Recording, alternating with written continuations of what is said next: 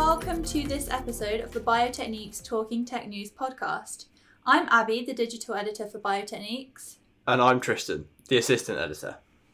On this special CRISPR focused episode, we will be chatting to Theo Roth, a researcher from the University of California San Francisco Marsden Lab. Theo has been making headlines across multiple different news outlets for his groundbreaking work on engineering T cells more quickly and efficiently using novel CRISPR methods. For someone relatively early in his career, Theo is already making waves across the cell engineering space, and there's great promise for his technique in the treatment of cancer and autoimmune diseases. So, welcome, Theo. It's great to have you with us today. Thank you so much for joining us. Oh, thank you, Tristan and Abby, uh, for having me on. So, first off, when CRISPR first emerged as a genome editing technique in around 2012, there was a huge level of excitement that surrounded the technique and its potential. Can you just explain to us why this technology was so disruptive at the time and to what extent it's filled those high expectations? Yeah, I think uh, it's an especially interesting question uh, when we think about the cell therapy and gene therapy uh, areas because these are fields that have been around for many decades. And so the question is why has the advent of CRISPR technology changed things? And it's the simplest way to put it is that you know, CRISPR Cas9 technology is probably the the single biologic or biotechnique method that has absolutely lived up to every every bit of the hype that's been around it. And there's been many uh, techniques in the past couple decades that have uh, you know been claimed to revolutionize therapeutics from antisense oligos to RNA interference and uh, whatever many others, but that were exciting but never you know lived up to at least the the speed and, and scale of the change that they promised, and CRISPR-Cas9 just just has. So, how are you using CRISPR to advance the field of immunotherapy? Yeah, and so the that big promise of CRISPR-Cas9 technology has always been has been that it makes genetic modifications of you know in our case human T cells, but in many other people's cases, uh, plants, uh, model organisms. It makes it much, much easier uh, than it's ever been before.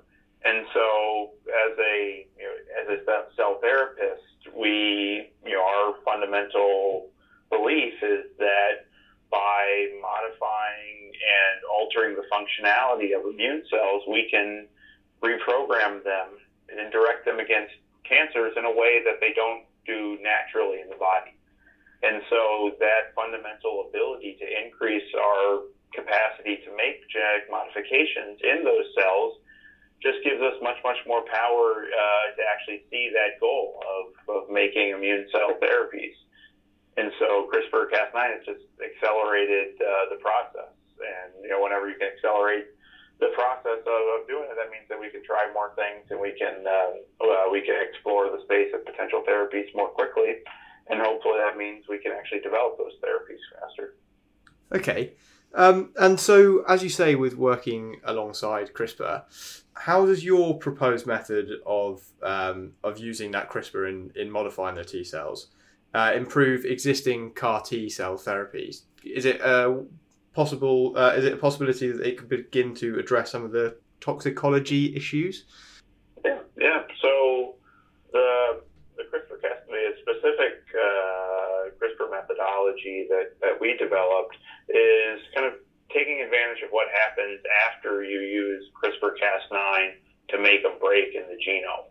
And so once you target, you use a guide RNA to target a specific site that we introduce uh, the Cas9 protein as a recombinant fully formed protein, uh, already complex to its targeting guide RNA, which we call an RNP, but it doesn't matter. Uh, but that all is introduced into the cell and causes this break. So, but that what happens after that uh, that break uh, is introduced is the important part for us because if we all the what we've figured out how to do is also introduce a DNA template a uh, uh, can be a fairly long stretch of DNA that that has uh, sequences attached to to the ends that allow it to be used to repair that double-stranded break that the CRISPR-Cas9 introduced. So we, we mess up a sequence in the genome, but then because we've we've introduced a, a DNA sequence that is able to repair that that break, that uh, that error that we introduced, then we actually uh, can kind of trick the cell into integrating our new DNA payload at you know theoretically any site in the genome that we want. And so the uh, you can go into all the details of it, but the, the, the whole methodology that we put together and have applied into primary human T cells, uh, the most the most useful uh, cell type so far for cancer immunotherapies, has allowed us to to, to integrate that, those new sequences, the new functionality, new specificities at very specific targeted sites in the genome uh, very rapidly. And so when, it, when you ask about potential safety issues, now the, uh, the one of the main differences between what we can do now with these targeted uh, techniques is that we can uh, n- the new DNA that we're adding in that would say encode for a chimeric antigen receptor to make the T cell specific for a tumor instead of going in randomly in the genome and potentially disrupting useful genes or a, a very low risk but potential risk of oncogenic transformations, now we can target that new sequence to a very specific site and have a, actually for the first time really know exactly where we're putting it. So we have touched quite a bit there on CAR T cell therapies. What could be the potential applications on the combination of CRISPR and the immune system outside of cancer therapy? Yeah, I think that's a great question because the techniques that we we and others have been developing around manipulating the genetics of immune cells certainly don't only have applications in uh, cancer immunotherapy. Essentially, any uh, pathologic uh, process that it goes occurs inside the body where immune cells play a role could be a target for cell therapies based on modifying those immune cells' functions. Uh, and that can be cancer, but it could also be autoimmune disease or infectious disease or even things like neurodegenerative diseases where immune, the immune system does play an important role. If we can have more control over the functionality of these cells, which we now do based on these techniques to modify their genomes, maybe we can discover ways to uh, use those cells to overcome those other types of diseases as well. Okay, interesting. And um, once you've successfully modified the T cells, so either for applications in immunotherapy for cancer or against HIV, for instance, um, how do you plan on then converting it into an applicable therapy? Yeah, still, even once you've found a way that you think that you can improve the functionality of the cell, there's still a long road to an actual uh, therapeutic cell product. And that's, you know, that's uh, a good thing and a bad thing. Good because it means that only therapies that are safe and efficacious are actually being given to patients. But it, it, it but it does slow the, uh, the development and, and uh, you know, bringing into the actual clinic, you know, potentially exciting, promising new therapeutics. But the, but generally, you know, we have to go through the regulatory process of demonstrating the safety and, and efficacy uh, in animal models and uh, and demonstrate to the FDA, at least in the U.S., uh, that what we're doing is not going to be any, it's not going to be more harmful the patients than existing therapies and has the potential to be uh, more useful. And how that looks for gene modified therapies is still kind of a regulatory question that's coming into focus because um, it's certainly a very new field, which means that we, we need to learn how to, to regulate and safely monitor these therapies as well as you know, to, to, as well as developing them. Okay, um, and you recently identified um, something called bystander mutations, which result from CRISPR gene editing, which you found in mice. Um, could mutations such as this um, end up being induced in human cells, like when you're editing T cells? Um, and could this result in issues for your research, or maybe a potential setback in something another issue that you need to address?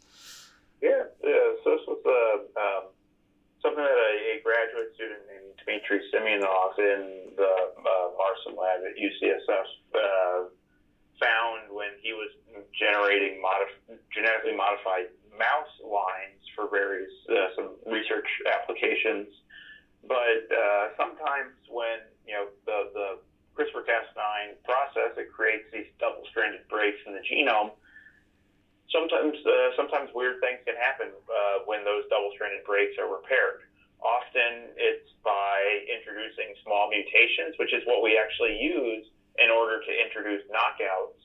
Sometimes it's by using uh, other pieces of DNA to uh, template off of and repair uh, the break, which is what uh, I've used in order to integrate new pieces of DNA. But sometimes uh, even even more weird things uh, happen at, at more lower frequencies.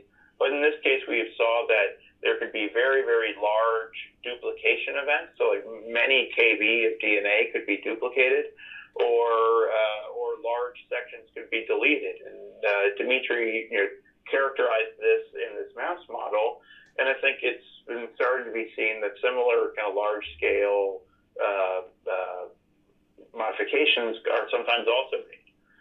The question becomes whether uh, these types of small indels that are introduced or potentially large ones are, are a uh, potential safety issue. And so that comes down really to where in the genome are you targeting.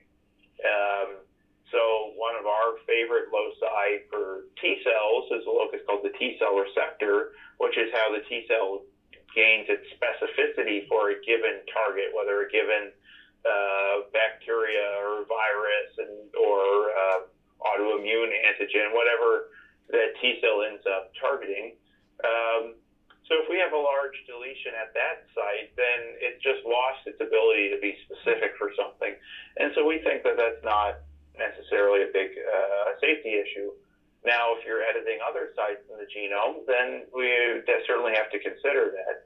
And no matter where, no matter what we think it would or wouldn't be a safety issue, all of these therapeutics are going to have to go through a careful process to demonstrate that the genetic perturbations that we're making are not causing the potential for oncogenic transformation or any other uh, uh, negative outcomes in the genome. So, I do actually have a question. With the off target effects of CRISPR and mm-hmm. how that is delaying, like, well, it, it will take longer to get like FDA approval on those kind of therapeutics. Is it a case of, um, is it like a balancing act between trying to minimize the amount of off target effects, but then at the same time, the ones that are inevitable, like trying to prove that they're not going to do any harm. Does that make sense? Yeah, yeah. Well, it, a lot of this, uh, uh, I think, something that gets a little uh, uh confused in in kind of like the um, general scientific understanding of this of these is that the the cell type that you're doing the the work in matters a lot. Um, and this is something that was you know learned very on in the in the early development of cell therapies when uh, we, have to, we, have to, remember that the, the, the, the, first way is to make a genetically modified cell, and the way that you know it's being done clinically right now in you know, many many trials is using a viral vector that randomly integrates in the gene in the genome. What that what that means is that it goes you know wherever it wants. It disrupts uh, genes. It places strong viral promoters in front of uh, other genes. And this happens all over the genome at oncogenes, at tumor suppressors, you know. And so we've now dosed, you know, thousands, if not tens of thousands of patients with gene uh, therapy products uh, or mod- gene modified cells. And so what we found is that in certain cell types, like hematopoietic stem cells, this is a huge concern, and that led to a, a number of patient deaths in early gene therapy trials because of oncogenic transformations. But in in T cells, a more mature cell type, we actually uh, have yet to see a case of a, uh, a t- gene therapy T cell product that introduces uh, uh, that that causes a tumor. And so what that means is when we're when we're moving from these randomly integrating viruses to targeted CRISPR therapeutics, one is that in in certain cell types like T cells, the risk is probably pretty low. That doesn't that still means we have to think about it and, and look at it for every therapy that you think about, but it's probably much lower than if we're talking about um, uh, uh, editing a stem cell population like HSCs. I think the, the second thing is that you know there are with the CRISPR-Cas9 partly because we kind of know where to look for the off-target uh, uh, effect, we actually can measure them quite well. Whereas previously, when uh, we had randomly integrated viruses, you just didn't have a good, there was no good way or easy way to measure where in the genome all of these viruses were integrating. So you just kind of threw your hands up and said, we can't measure it, so we're not going to. So even so, with the CRISPR-Cas9, the, the amount of, of, let's say, off-target effects is orders of magnitude less than what you would get with a randomly integrated virus.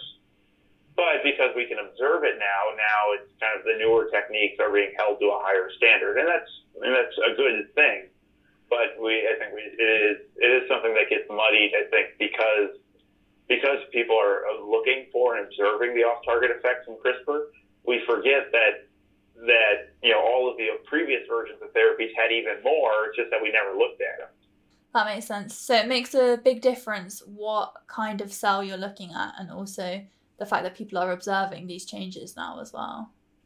Yeah, yeah, and and because it's so easy to, I mean, it's much easier to to look at and observe it, these uh, off-target effects.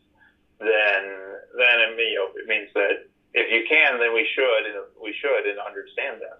Uh, but uh, but like I said, I think there's a it gets uh, there's a little bit that because you talk about it, then then people get worried about it. Like you would only be talking about it if it was a problem.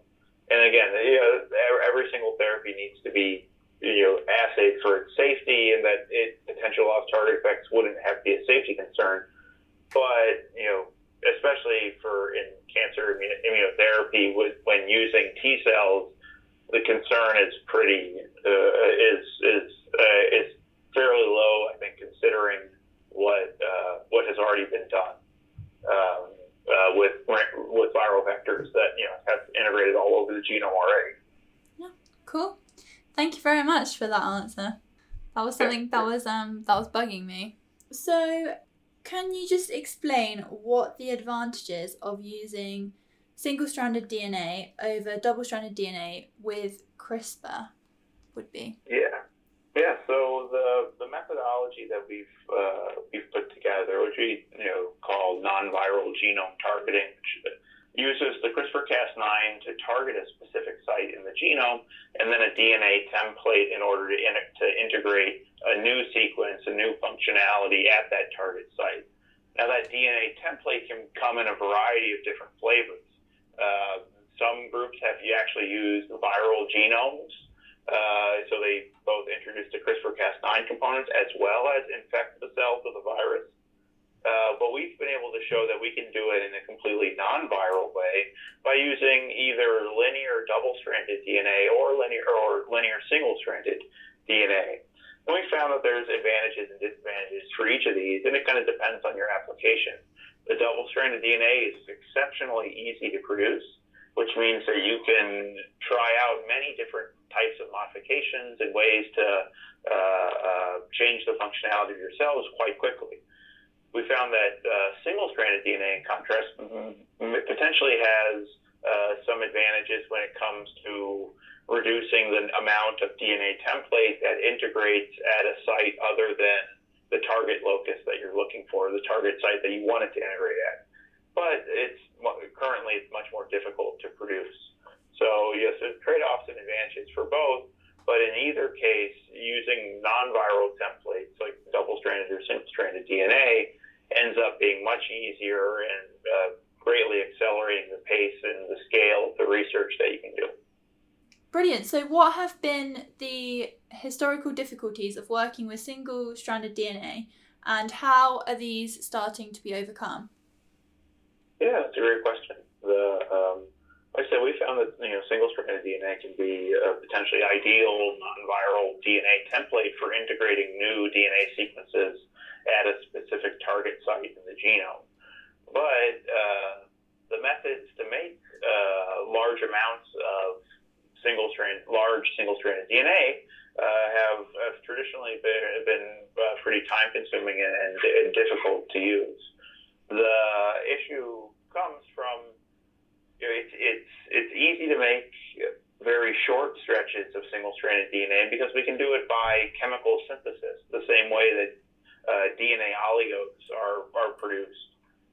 But that, that tops out at about 100 150, maybe 200 base pairs.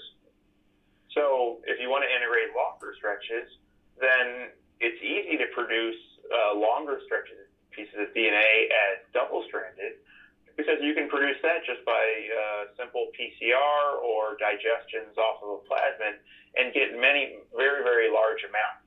With single-stranded DNA, though, because it's it you have this problem of you have to get rid of of half of the template but keep the other half. And doing that separation, there's a, there's a bunch of different ways by selective exonuclease digestions, select like a uh, selective pull downs for one strand versus another. But uh, it's, it's always been difficult to get very large amounts of product. Uh, I think the exciting thing is that now there's uh, a couple of uh, commercial providers that will uh, that are kind of subsuming that uh, that process and realizing that there's a very there's a growing uh, um, interest in single-stranded DNA both from therapeutic companies and on the research side. And so now these, this is a uh, kind of a template that you can also order in the same way that you order DNA oligos, which which definitely helps accelerate the pace of research. Okay, that's really interesting. Um, and so finally, we're just going to touch on a slightly controversial subject, um, but I just think it'd be really interesting to get your opinion on it. Um, so, as with a great deal of disruptive science, CRISPR is a technique that's sort of open for ethical debate, which has kind of been exemplified recently by um, He Jiankou's uh, use of the technique to edit germline, the germline of two twin girls. What are your opinions on um, Jiankui's actions and uh, the appropriate exploration of the limits of CRISPR? Yeah, I, I would say that I stand with the vast majority of scientists in the field and saying that uh, going outside of the kind of scientific consensus around the, the pace and development of these therapeutics was a very unwise thing to do and is uh, could very well set back uh, the, the, the actual therapeutic applications of germline editing in the future. And I think we have to we have to be very you know careful about uh, these issues because uh, for, for many many different reasons, and have to balance the the potential the, the dramatic therapeutic potential of, of germline editing for the cure of, you know, huge diversity of, of monogenic genetic diseases that currently have no treatments versus the very real um, impacts of that type of editing on our society. I think that one of the pioneers of the CRISPR-Cas9 field, Jennifer Doudna, has played a very uh, active and constructive role in guiding the discussions uh, in scientific consensus around these topics. The specific actions in, in China recently, especially because there was not a, a, a compelling therapeutic utility to what was done, I think border on uh, uh, on research that, or well, certainly is research that should not have been done at, at the time, and that, like I said, because of the uh, public backlash and scientific outcry, could very well have set back, you know, act, actually po- positive therapeutic developments in this space. The uh, but it's an issue that's that that you know, scientists have to be very uh, very active and adamant about. Um, and as the controversy over you know American scientists who knew what when about you know the the germline editing work in China has has shown that there's this, this there's this whole field is is trying to answer these questions and figure and decide what figure out what is uh, what's the right path forward. We don't want to shut all the doors because that'll mean you know uh, consigning uh, you know potentially thousands of patients that uh, could have their genetic diseases cured. Um, but we also don't want to move forward in such a way that's going to either uh, um, lose the public trust in the the work that we're doing, or uh, lead us down a path towards any of the doomsday scenarios about germline editing that you know certainly populated the popular press and uh, um, you know uh, media portrayals of, of, of what could happen. So it's, uh, it, it's something that you know certainly everyone in the field is, is very active in thinking about uh, and just deciding how how our work fits into these broader questions. Thank you for your um, very knowledgeable insight on that. Um, so that is a wrap for this episode of the Biotechniques Talking Tech News podcast. Theo, you've been an incredible guest, and thank you so much for joining us. We can't wait to see what you get up to in the future. Yeah, thank you, Theo. It's been amazing to hear about um, how CRISPR techniques have been designed and implemented to make a real difference across disease areas. Um, and uh, it's been lovely to get your perspective on some things maybe slightly outside of your research as well. So, um, yeah, join us next time on the Talking Tech News podcast, where we will be discussing the latest in PCR.